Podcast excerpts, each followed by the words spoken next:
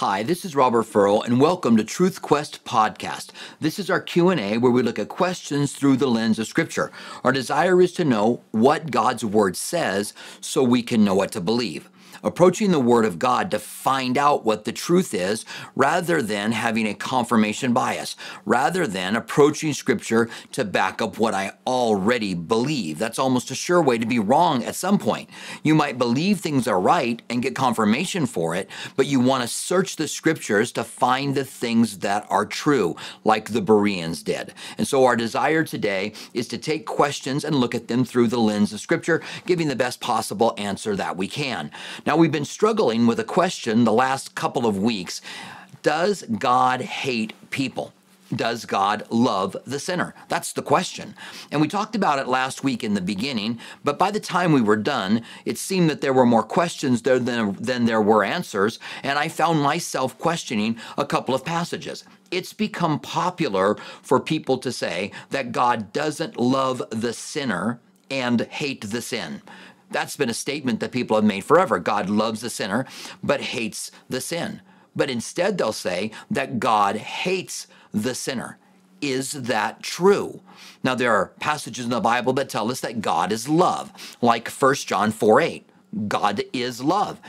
And if he is love, then he's going to operate in love towards us. And that's the word agape, by the way. And then we're told in John three sixteen that God loves the world so much that he gave his only begotten son. That's the word agape, which is the unconditional love, the choice to love someone. And then we have Romans five eight. Which is the verse that got me thinking last week. After our Q and A, my wife brought up this passage, and I knew I had to dive into it more. And then after church, I talked to someone else that gave me a little bit more insight into the Old Testament word for hate.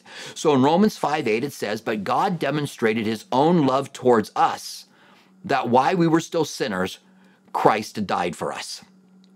That verse tells us right there, yes, he does love the sinner. And he hates the sin. When someone makes that statement, and again, it's very popular for people to say that God, that that statement isn't true, but that statement is extremely biblical. I always find it amazing when I find that what people criticize to be incredibly biblical, like when they say um, that the Bible never says to receive Jesus to be saved, when in John one twelve it says, "As many as receive him, he gives them the right to become a child of God to those who have called on his name." It is very biblical to receive Jesus and very biblical to give altar calls. But here it's very biblical to say that God loves the sinner. The Greek word for love in all of these passages, John four eight, John three sixteen, Romans five eight, is the word agape. And again, agape is the decision to love, the unconditional love. It's not talking about feelings. That's another word that talks about it. And so the, the, the truth about agape love, love suffers long, is kind, love doesn't envy, love doesn't parade itself, is not puffed up, does not behave rudely, does not seek its own, is not provoked, thinks no evil, does not rejoice in iniquity, but rejoices in truth, bears all things, believes all things, hopes all things, and endures all things. That's all true about God towards me and towards the sinner. God loves them and wants to see them come to the knowledge of the truth. So what do we make of passages in the Old Testament like Psalms eleven five? "The Lord tests the righteous, but the wicked and the one who loves violence, his soul hates." And so you look at that and you think, well, if God loves the sinner, why is he saying that his soul hates them? Well, the word for hate here can also be "have become his enemy." So they didn't start off being enemies of God. Like any other child who was born, they are not an enemy of God. They have a sin nature, but they haven't done the things that would make them an enemy yet. "The Lord tests the righteous," the Bible says, "but the wicked and the one he who loves violence, his soul hates." So the one who became wicked, the one who loves violence. Now you might say, that's in our sin nature. All of us become wicked, and all of us love violence. Yes, but if we receive Christ, then all of those things are forgiven, and God loves all of us. That's what the Bible says, "God so loved the world." There's another passage in Hosea nine fifteen where we get the clue that God begins to hate people, that he begins, they begin to be his enemy. This is to, to Ephraim, who had been called by God. They were Israel. And in Hosea nine fifteen, it says, all their wickedness is in Gilgal, for there I hated them because of their evil deeds. I will drive them out before my house, and I will love them no more. All of their princes are rebellious. So they had become altogether rebellious and turned their back upon God. And like in the New Testament, where the scribes and Pharisees could blaspheme the Holy Spirit and not be able to repent, so that is for them here. God hated them in Gilgal because it was in Gilgal that they had done their deeds. Now, love and hatred are not necessarily mutually exclusive. And this is something that I think is really important for us to understand. And I used this analogy last week, but I think it's very powerful.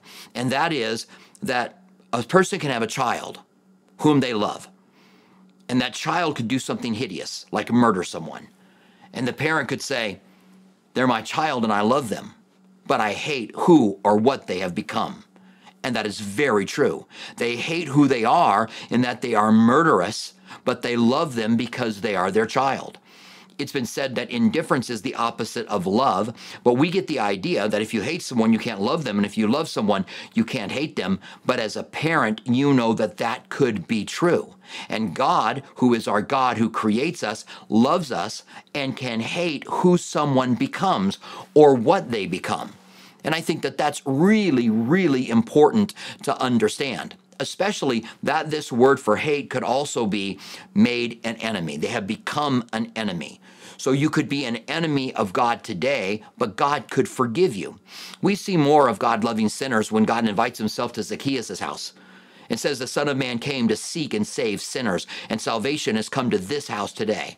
Or the woman who cried, wept at the feet of Jesus, who was a prostitute or a loose woman at best, and she wiped the feet, his feet with her hair. And Jesus said, who loves more, the one who's forgiven much or the one who's been forgiven little? And then he forgave her sins. He showed his compassion and love on them. We see it clearly in Paul, who who hate, who is complicit in the, in the killing of Stephen, who cast his lots towards Christians being killed, who pursued them to other cities, and yet God called him, chose him, and loved him. It is true to say God loves the sinner but hates the sin. That is a true statement. No matter how many videos you might see where someone says otherwise, or how many pastors might say it from the pulpit, that it's not true. It is true to say that. Now, is there a way that God's wrath is on the sinner that hasn't come to repentance? Yes. And is there a way in which God hates all who do iniquity? Yes. But is there a way that God loves them while at the same time he hates them? That's biblical. The Bible says that, again, Romans five eight, God demonstrated his love for us, that while we were still sinners, Christ died for us. So we can't say that someone who is in sin is outside of the love of God. Think of another passage, that nothing can separate us from the love of God. There's nothing that can. And that passage in Romans is so powerful because it lists all of these things that cannot separate us from God's love. God loves sinners. God loves people. Now, it's good to have you guys here. Good to see you checking in. If you have a question, then you can join us and ask a question by going to the comment section, writing the word question first, or a Q, and then write out your question, reread it a couple of times to make sure that it makes sense, and then put a reference there so we can look it up and we'll see if we can't work our way through it. It might even take us a couple weeks to work our way through a question uh, like this concept, um, does God, does God love sinners? Does God love people who are involved in sin? And this is a good, that might be a good example for us of how we can take something that looks really difficult on the on the surface, but then you work your way through it and you see clearly what the Bible has to say. That's important for us to do. Sometimes you got to get things, I call it, into the cooker and let it cook for a while to be able to figure it out. And I don't mind saying, let me think on something for a while. All right, so uh, we have a question from Fact Check These Hands about a previous sermon. Um, no, uh, about a Calvary Chapel pastor. So let's, let me read the, what the question is, and then we'll figure it out. All right. Uh, so again, good to have you guys here. So Fact Check These Hands says, a Calvary Chapel pastor did a sermon last Sunday on John nine. He mentioned that those who believe in works-based salvation are blaspheming God, are not born again. Your thoughts? All right, so um, yeah, let's think this through. So John nine, uh, let me just go and take a look at uh, what John nine is. So um, man born blind receives his sight. Uh, the Pharisees, excommunication of the man healed. Okay, so yeah, they excommunicate him, and then Jesus goes and finds him, and Jesus reveals to him that he's the Messiah. Great section of scripture. So this is the man who's born blind who receives his sight, um, John chapter nine. So it's very, very powerful. Um, those who believe in works-based salvation. So who would it be who believes in works-based salvation? Uh, it would be, it would be those who believe in baptismal regeneration, that the miracle of salvation, and this is their words, that the miracle of salvation happens when someone when when someone's baptized. That believing doesn't mean anything. It's when you're baptized that the miracle of salvation happens, and then the gift of the Holy Spirit is given. Um, that's a work-based salvation. Uh, speaking in tongues. We talked about this in our study last week. There are churches that teach that if you, that, that tongues is the evidence, and you are not saved if you're not speaking in tongues. That would be a work-based um, system for salvation. Uh, you could have in the Catholic Church, if people are doing works to be saved, instead of trusting by faith in Christ. And there are many genuine Christians in the Catholic Church who have trusted in Christ, but you've got to be careful that they're not leaning on, you're not leaning on, I was baptized, I keep, I've kept this sacrament, that sacrament, and so now I'm saved. Or I'm, I'm saved by receiving communion, which some Catholics believe. That would be a work-based religion. Now, he, um, this Calvary Chapel pastor said that it was blasphemy. Uh, and blasphemy is a pretty broad term. And I, I, and, and I, I, I, I'm going to refrain from saying whether or not I think it's blasphemy. I, I would say, um, I mean, the person, what they're teaching is a comfort in being baptized that you're saved. So I, I knew someone, a family member, that had been in the Church of Christ, which teaches baptismal regeneration. And uh, we were talking about Jesus, and he said, Jesus isn't God, he's the Son of God. Now, it's not uncommon for Christians to have that misconception. And so I was discussing with him how the Bible calls the Son of God, God. I was showing him Hebrews chapter one and a few other passages just to get him to see that Jesus is God. But in the midst of talking about that, I realized that he had not really made a commitment to Christ, that he'd been baptized, but they had never genuinely got saved, and that I needed to do more than just try to persuade him that Jesus was God. I needed to try to bring him to faith in Christ, because he thought he was saved because he'd been baptized. And that's the danger of work-based, work-based religions. People think that they're okay because they're baptized, because they speak in tongues, because they've kept sacraments, or whatever, because they keep the law. Whatever else the work-based religion is, it creates false disciples. They think they're okay when they're not, when the only way to really be saved is by having faith and truth in Christ. Um, and yeah, someone who's putting their trust in some work, if they're like, I'm saved because I was baptized, or I'm saved because I knock on doors, or I'm saved because, then that's not Christ. That's not the blood of Christ. That's not the cross. That's not the work God did.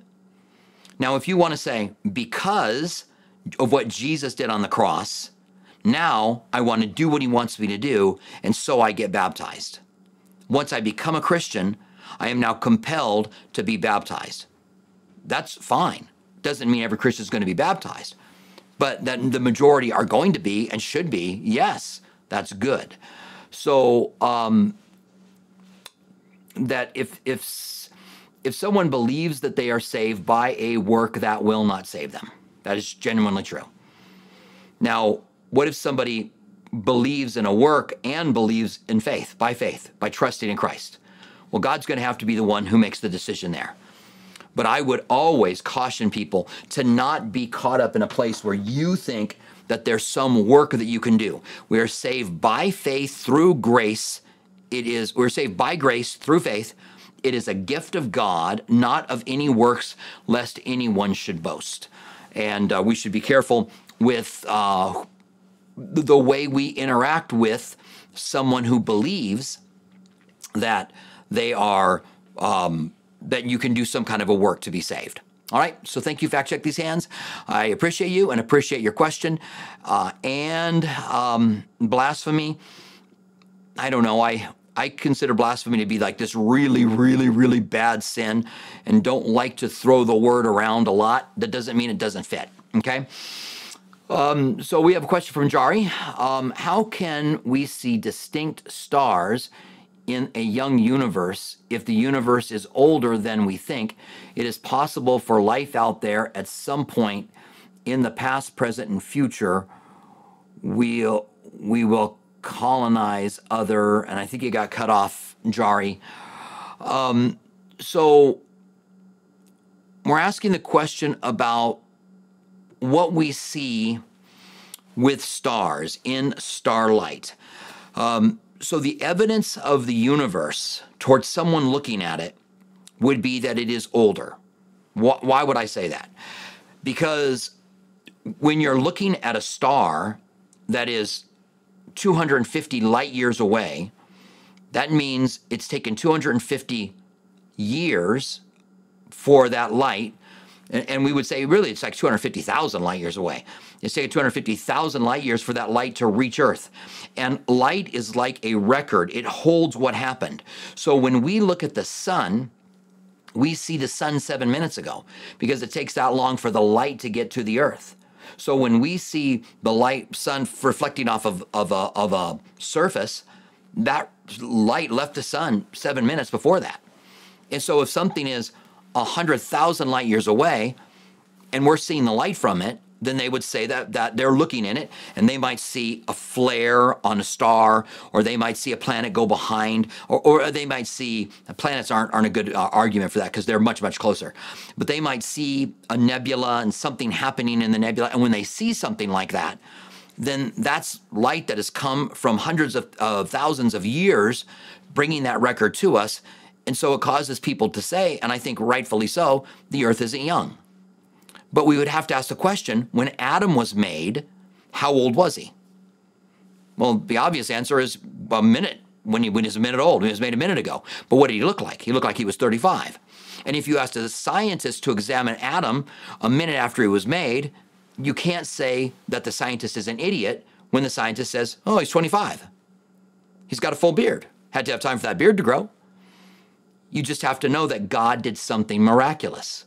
And so when God created the universe, did he create all of these lights and the records that are in them? And if that's the case, if they're made up by God, then is it deceptive? Here's what I think. And what I think about science and math might not be anything that you're interested in, but I do think there's some insight here.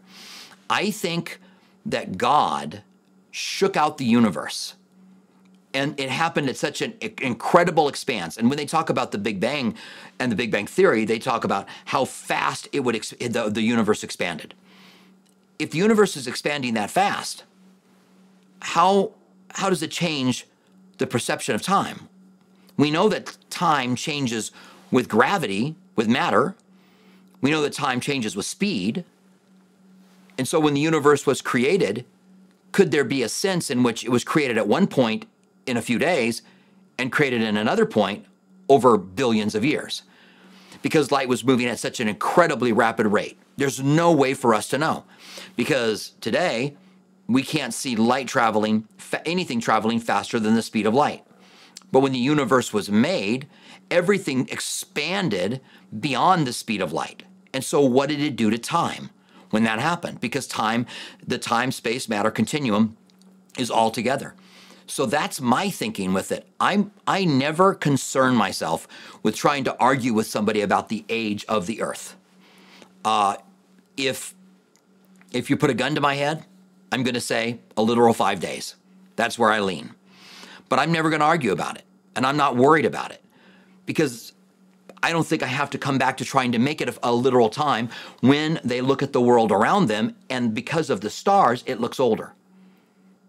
I just say, okay, but let's talk about evolution, because evolution most definitely doesn't have any evidence.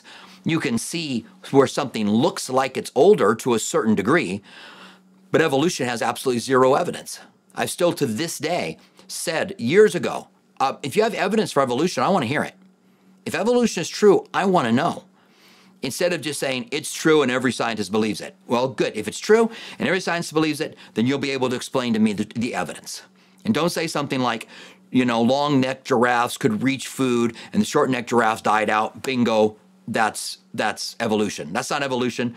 That's um, that is kind of natural selection at work, selecting those with longer necks, but they're still giraffes. Doesn't change them into some other kind of creature. And you have to have all of these years to be able to do it, uh, and m more years than what I think the universe even has available. So they have to try to they have to try to expand it some way. And so they try to talk about seeds being planted. The earth isn't old enough for evolution to have had enough years to be able to take place. There are evolutionists who are arguing that evolution, the way it's been taught, can't possibly be true. So um, that's where I want to. That's where I want to argue. That's where I want to talk about. I want to talk about evolution. As far as the age of the earth goes, if God made it to look older, like He made Adam to look older, why would I spend my time arguing with Him about it? Now, a astrophysicist may think differently about it. They may spend time talking about the age of the earth from other evidences, um, and I've I've seen some of those arguments. Uh, they're just not. They're just not easy for me to grasp onto, and I don't want to try to persuade someone, because God could have made, to God, a day is like a thousand years, and a thousand years is like a day. So God could have been very patient in His creating the universe, and that's true. And this is definitely a secondary issue, the age of the earth. It's not a, it's not a, you know, die on this mountain kind of an issue. It's a secondary issue. It's an in-house argument, we call it. Well, in-house debate. Everybody's Christian who's involved in it, and, and that's really important to understand. All right, so uh, thank you very much, uh, Jari, for your question. Uh, we have a question from Rakaya. Rakaya, good to have you here with us. Um, hi, Pastor Robert. I've been reading about Israel Shemitah, years festivals, based on Exodus one, Nisan. April is the first month. What, um, what are most uh, recognizing Rosh Hashanah as the first month? Why are most recognizing uh, Rosh Hashanah as the first month? So, Rakaya, I need to admit my ignorance here when it comes to all of the feasts. So there are seven feasts that you have each year. There are three that are in the spring, four that are in the spring, and three that are in the fall. And I'm not sure which one Rosh Hashanah is. I know the first one is in the spring and in the month of Nisan, the fourteenth of Nisan to be specific, because that's what the Bible has to say. Uh, and that is Passover. So Passover's on the fourteenth of Nisan. Then the next day, the Feast of Unleavened Bread, where they have no unleavened bread and don't eat it for seven days, starts. And then you have the first fruits, the early first fruits, which is the wheat offering that was on the day after the Sabbath. That's the day Jesus rose from the dead and became the first fruits of our salvation, of the resurrection. And then fifty days later, you have the day of Pentecost, which um, celebrated the, the first fruits of the barley harvest. So the wheat harvest was fifty days before that, and the late harvest was the barley harvest. And so they celebrated the barley harvest by giving a wave offering to God. Then you move off into the fall, and you have the Feast of Trumpets, which may be Rosh Hashanah. I, again, I, I can look at these things and then, you know, forget them a few minutes later.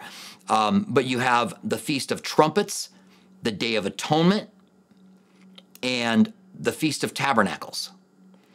And so these all are in the fall. And because the Feast of Trumpets has a trumpet in it, people often believe that that is the return of the Lord. And because Jesus fulfilled the first four feasts when they were done, and, and Pentecost brought the Holy Spirit, they believe that Jesus is going to return in September. Um, and that's why God says no one knows the day or the hour. I think that the Bible says no one knows the day or the hour because that's was an, an idiom in their day. that you don't know when it happens. Jesus said, you don't know when I'm returning, so be ready. And we don't know when he is returning. So I'm, I'm just going to look at your question here again, Rakaya. Maybe you want to rewrite it out and I can take a look at it again. Uh, but you've been reading about the festivals. And um, I think that Nisan falls in March and in April. That doesn't fall on the exact same months that we have. Remember, theirs was a, is a lunar calendar. So they're looking at the rising of the moon and the setting of the moon there, uh, for their lunar calendar. And that's how, where they come up with their months. Um, and so is Rosh Hashanah in the first month. And it, it depends on what Rosh Hashanah is. Um, let me just take a, let me just take a look. Here's, here's what I would do. What is the Feast of Rosh Hashanah? I know you guys are screaming at me there. Rosh Hashanah commemorates a certain world, uh, the beginning of the ten-day uh, ten-day period of repentance that culminates in the Yom Kippur holiday and the Day of Atonement. So that's going to be in that's going to be in the fall. That's not going to be in the spring. So as I understand it, okay. And again, if I'm wrong, just yell into you know whatever you're watching, however however you're watching this, about how wrong I am. But I believe that Rosh Hashanah would be in the fall. All right. Thanks, Rakaya. Again, not an expert on the Jewish holidays. Um, Jesus does fulfill them, and they speak of him, taught through them, through the Old Testament, on, on several occasions, um, but certainly not an expert on uh, the Jewish holidays. There's some very powerful stuff that's there. All right? So we have a question from Matt uh, Crossman. Thoughts on the Jesus Revolution movie? Thank you. I appreciate that opportunity to be able to talk about it. Um, yeah, so I went to go see it on, um, let's see, s s Monday night. Monday night we went to go see it. And um, I thought it was good. Um, I, I think, and I'm really glad that they portrayed Lonnie Frisbee the way that they did. And if you have the movie Jesus Revolution, it's Greg Laurie's testimony. That's what the movie is. Uh, Greg Laurie, if you don't know who he is, look him up. God uses him in a powerful way. He does the Harvest Crusades. Um, he's been a Calvary Chapel pastor. When I first became a Calvary Chapel pastor, he was one of the main speakers that would speak at the conferences. Almost every conference had Greg Laurie, Mike McIntosh, Don McClure, uh, and um, and uh, Pastor Chuck and Skip Heitzig. Almost all of them had them speaking at it, and I loved being young, hearing what Greg, Greg Laurie is, I think, eight years older than me. And um, I was twenty-five when I became a pastor. He'd been a pastor since he was nineteen, and he was in his thirties at that point. And I learned so much from him, and I love that this testimony is about him. It's not really about the Jesus Revolution per se, but it was during that time that he got saved and met his wife, and it's got, it's just his testimony. It's compelling. It's a compelling uh, account of how he got saved. But in that, you have the beginning of the Jesus movement, which is Lonnie Frisbee coming down from Haight-Ashbury. Lonnie Frisbee had been a, uh, a hippie who had gotten saved and was spreading the word of Christ. And Lonnie was a complicated individual, it's been said, like a Samson. He had great strengths, but he also had great, um, he also had great failures. And there's, hey, look, I think that any of us could have been caught up in the failures of Lonnie had we been there at that time. Lonnie himself says, Lonnie has a, a book um, that he wrote his biography in. And you get Lonnie talking about his own life. And he says, I was never a homosexual. He certainly dabbled in it as a hippie. And in his backsliding in the eighties, he may have also dabbled in it, but he was never an outright homosexual. He never considered himself to be gay or to be a homosexual. As a hippie, they had he had tried everything and then got saved. And I don't know of, and I've never heard anybody say that he was partying one night and preaching the next day. I've heard that accusation today, but I don't know that that was true or not. Um, but Lonnie was very charismatic uh, and God used him in powerful ways and uh, gave a, a prophecy to, to, to Greg Laurie that he was going to be used speaking to thousands of people, and that certainly had, had become true. Um, I have God used in a prophecy in my life. Um, the, the character of Chuck, uh, Kelsey Grammer, good actor, right? But, but nowhere near as charismatic as Pastor Chuck. And if you know, if you're familiar with Pastor Chuck and the way that he taught, especially back in the seventies and eighties, then you know that there was an edge to his teaching. And I'll tell you what, You can go on and you can watch videos of Chuck teaching the hippies. They've got video from that time. And these kids are riveted on what Chuck has to say. And I can tell you from being there when Chuck taught that people were, were caught by what he said. What he said was very powerful. He was a very charismatic person. He was a dynamic speaker. He taught through the Word of God, which only a handful of people were doing at that time. Him and Jay Vernon McGee going all the way through the Bible. And it became very powerful. And so they don't really cover the teaching of Chuck Smith. Uh, they kind of instead cover, you know, Lonnie coming in and Chuck struggling. And Chuck said that he struggled. And he was with the Four Square Church before he took over Calvary Chapel. And then Calvary Chapel took off. And it took off in the Jesus movement. And um, a lot of those hippies became pastors. Like I said, Mike McIntosh. Um, I think Raul Reese was a little bit older and maybe not considered to be a hippie. Um, but, man, God used um, these guys in strong ways. And he used them in strong ways in my life. And it was fun to watch the movie and see it, being connected to it. I had the privilege to be able to know Pastor Chuck, to be able to spend some time with him. Um, we host the Calvary Chapel Southwest Pastors and Leaders Conference. Chuck used to pastor in Tucson when he was, um, for his, one of his first pastors was here. And he had a fond place for Tucson in his heart, and he would come out to our conferences. Um, I was able to spend a lot of time with him, uh, also being on the planning board for the senior pastors conferences, and being able to sit down with all of these guys and talk with them was great. So seeing the connection and seeing the movie, I thought was really, really good. Um, they did a good job at putting it together. I don't know that they would get everything exactly right. I was talking to another one of my friends who's also a Calvary Chapel pastor, and we were talking about a few things they didn't quite get right. Um, but I think that probably, and I think you'll agree with this as well, that's just nitpicking on our part as people that are very familiar with something to hear the way that they would do it. Um, there is also a movie on the life of Lonnie Frisbee, a documentary on the life of Lonnie Frisbee. And if you guys, and, and um, I don't know what the documentary is called. Let me just see if I can look that up really quick. Documentary of the life of Lonnie Frisbee. I think it's Confessions of a Hippie Preacher or something like that.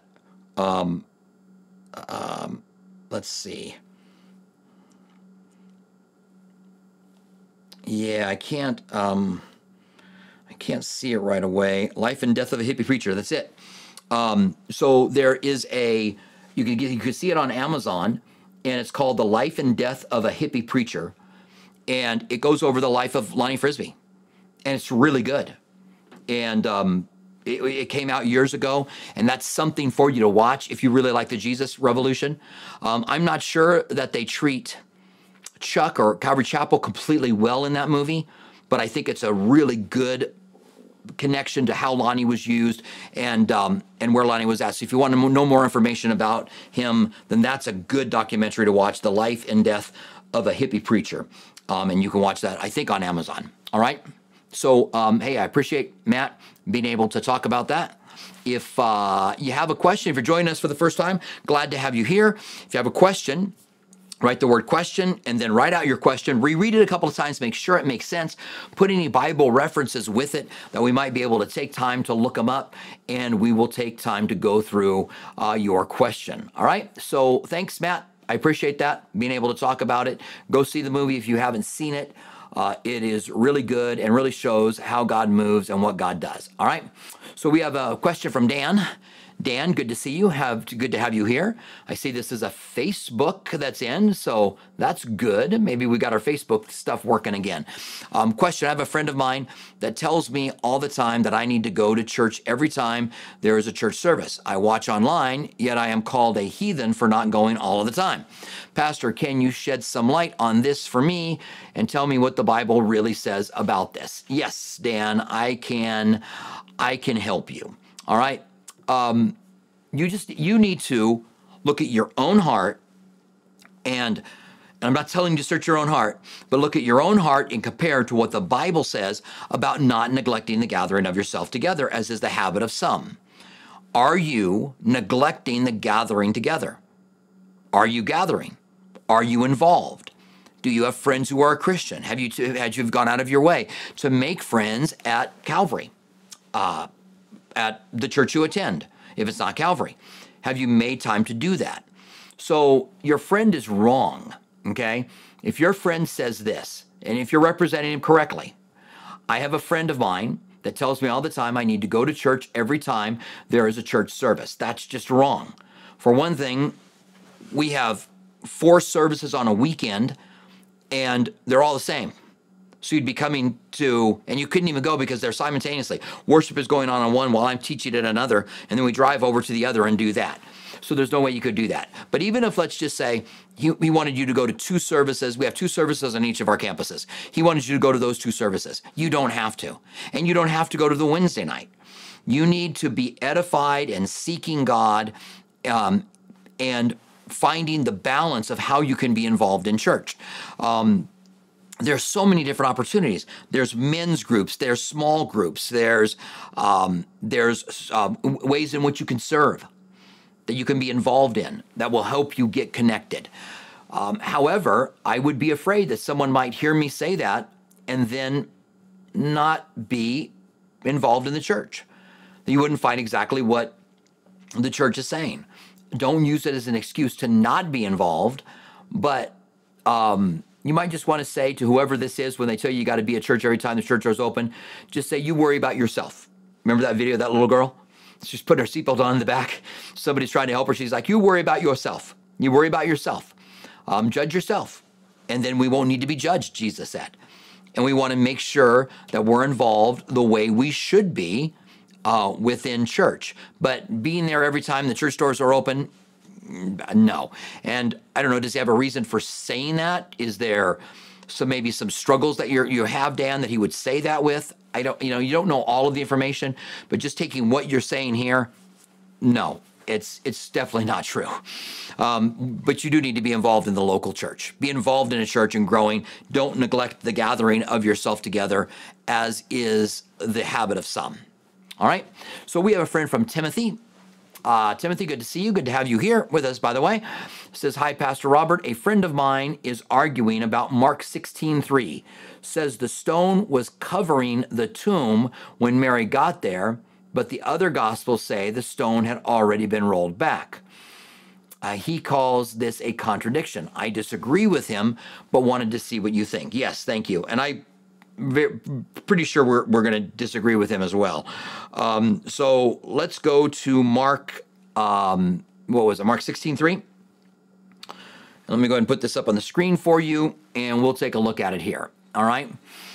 Uh, so in Mark sixteen three, it says, and they said among themselves, who will roll away the stone from the door of the tomb with us? But when they looked up, they saw that the stone had already been rolled away, for it was very large. Now, if he's saying that the stone was there when Mary Magdalene got there, he, here's what we don't know. We don't know how exactly the women made their way there. There's some, we can make some suggestions. We can say that all the women came at first. When they looked, they saw the stone had been rolled away, and so they dispatched Mary to go get Peter and John. Peter and John ran to the tomb. The women had been gone by then, and Peter and John did their thing, and then Mary Magdalene comes back to the tomb. And remember, she comes after Peter and John have been there, so the women have already been there. Peter and John have been there, and now Mary Magdalene shows up, and the, the tomb is definitely not closed then. These women, it says right there in the passage, they're worried about who's going to roll away the stone, but when they get there, the stone is already rolled away. So let's just take a look again at your question. Let's see where we're at. I think we're here, yeah. Let's take a look again at your question. Hi, Pastor, I have a friend of mine who's arguing that Mark sixteen says the stone was covering the tomb when Mary got there. So it does not say that. So just taking him to the actual text and reading him the context helps to understand it doesn't say that, never says that. Mary got there after everybody. When the women were on their way, the very first ones to show up at the tomb, they were worried about the stone being over it, but the stone had been rolled away by the time the women got there, the very first women. So there is no contradiction about the stone being rolled away, okay? And, and again, this is a good op this is a good opportunity for us to see how we can look at things through the lens of Scripture. We look at what the Bible has to say. And then we ask, is that indeed a contradiction? And you look at it in context. The very next verse says it had already been rolled away by the time that they had gotten there. All right. Um, And I can tell you that a lot of work has been done in harmonizing the Gospels and the events that happened on that morning uh, and, and other places in the Bible. There is a fallacy that if I say, um, we had our boat come off of our, our truck on, the, on a trip up to Powell. And if I say, I was on my, I tell a friend of mine, I was on my way to Powell and the boat came off of the the, the truck and it was very scary, life-threatening, and, and praise God that he, he, saved, uh, he saved me. And then later on, he finds out that my wife was with me. He says, I thought you said you went, but you and your wife were together. Well, I was accurate in saying that I went. Did I give him all of the information? No. I could have said we, but I said I. So when you say I, it doesn't exclude a we. You may have had four people in the car, but you only said that you and your wife went. And so when you get other information, it doesn't make it wrong. And this is really important to understand. And this is what people try to do. They try to say, well, the Bible says there were four women going to the tomb. Then John says Mary Magdalene came to the tomb. But it doesn't exclude the other part. He was writing what he was writing because the other authors had already written what had been there. And the fact that the, the authors of the Bible are not trying to harmonize it is, is, is a powerful evidence for the truth. Because they're not trying to fix what could look like a contradiction.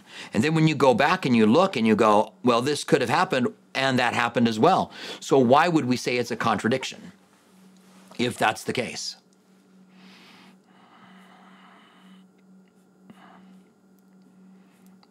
All right, so um, reminder, Paul says, um, in the comment section you said uh, that you would talk more about my question on playing the stock market. Thank you, Paul, I appreciate that.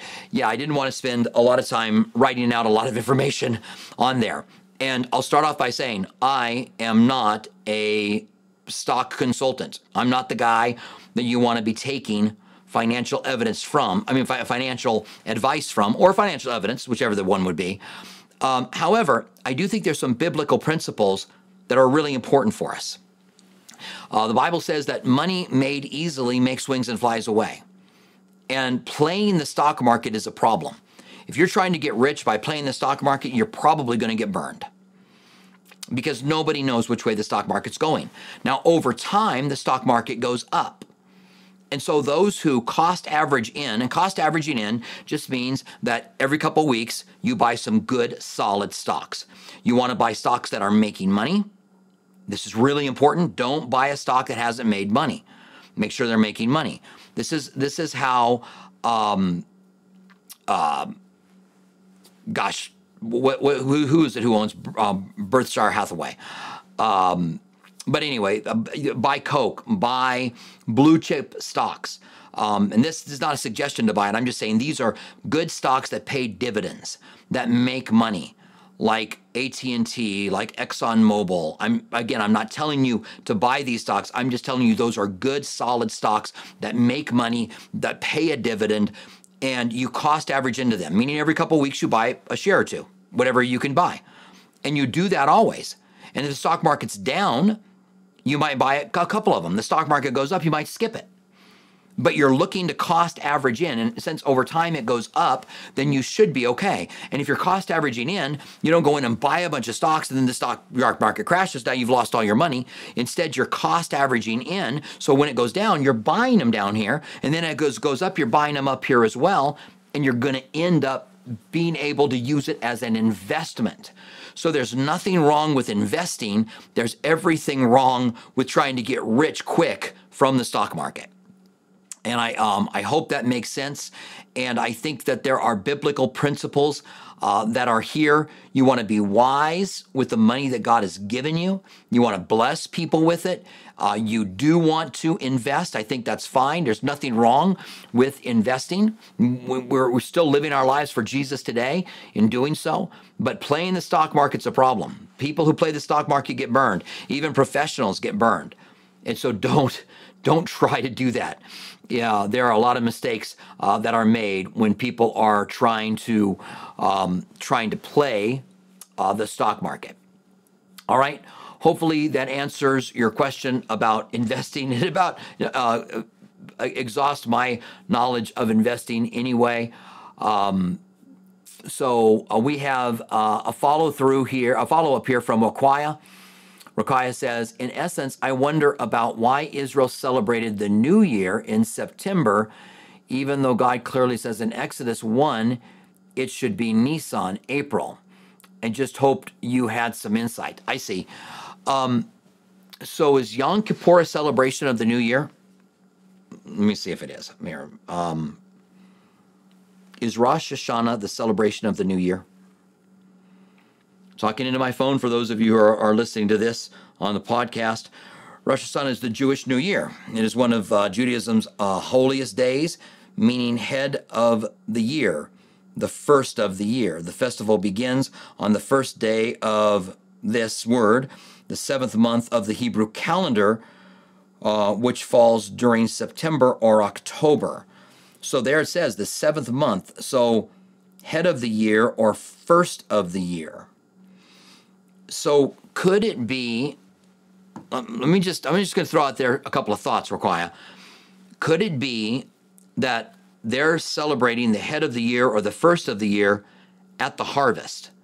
Because that's giving them their stockpiles for the rest of the year.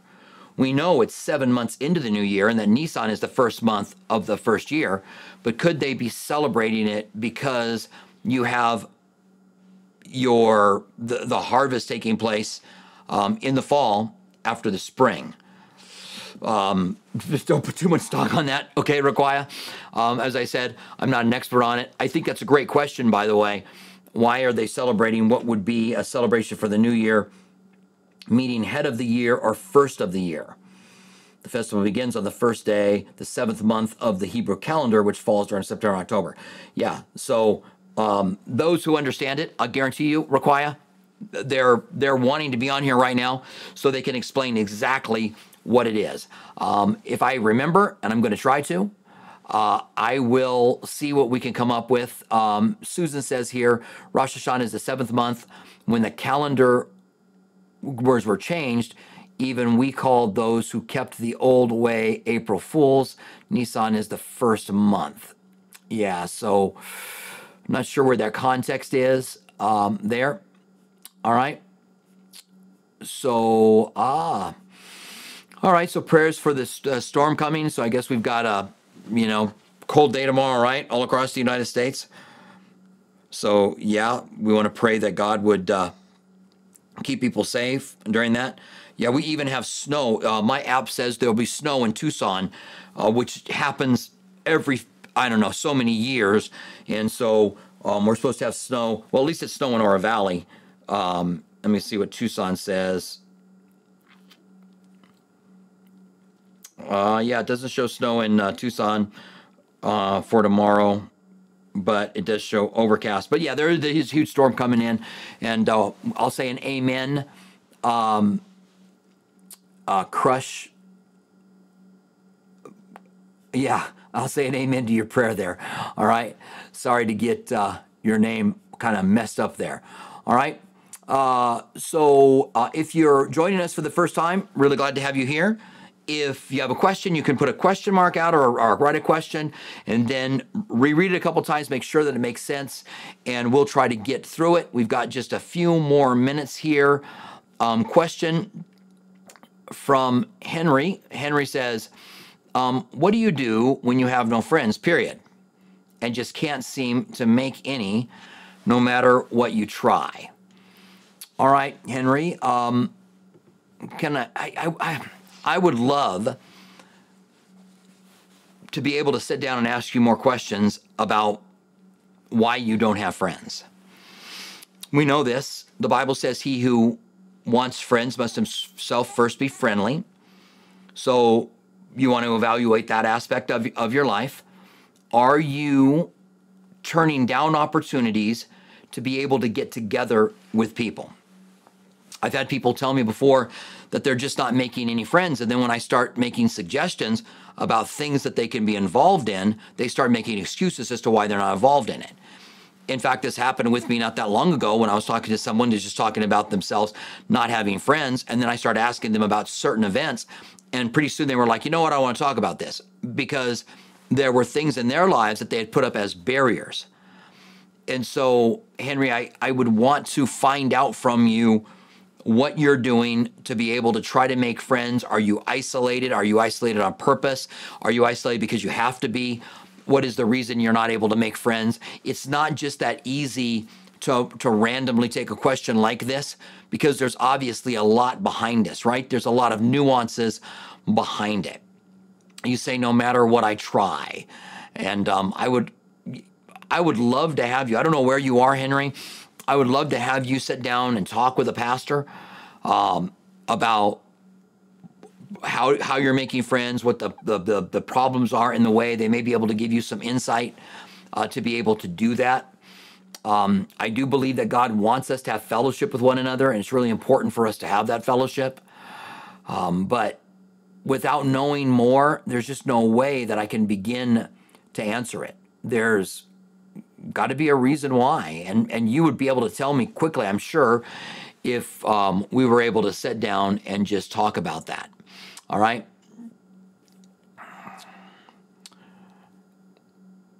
Uh, okay, so I'm just kind of taking a look at some of the uh, comments that are here. Good, it's good to have you guys here. Good to be able to hang out with you. I do love uh, the chat that we've got going on here. We have a question from Psychman. Psychman says, um, question, is faith without works dead because of John fifteen five? Because such a relationship will always produce works. Faith without works, is faith without works dead? Um... So that's James, right? So James says faith without works is dead. James says, show me your faith without your works, and I'll show you my faith by my works. He wasn't trying to come up with a work-based religion. He was instead saying that there's going to be evidence or fruit that is going to be in your life if you have a genuine relationship with him. And so John fifteen fifteen, let me go ahead and put this up on the screen. Thank you, Psychman, for your question. Put this up on the screen and see if we can connect it to what a Psychman is saying. Uh, so, no longer do I call you servants, for a servant does not know what his master is doing, but I called you friends, for all things that I've heard from my Father I've made known to you. Yeah, um, yet you did not choose me, but I chose you and appointed you to go forth and bear fruit, and that your fruit may remain. See, there it is. You were supposed to go out and bear fruit.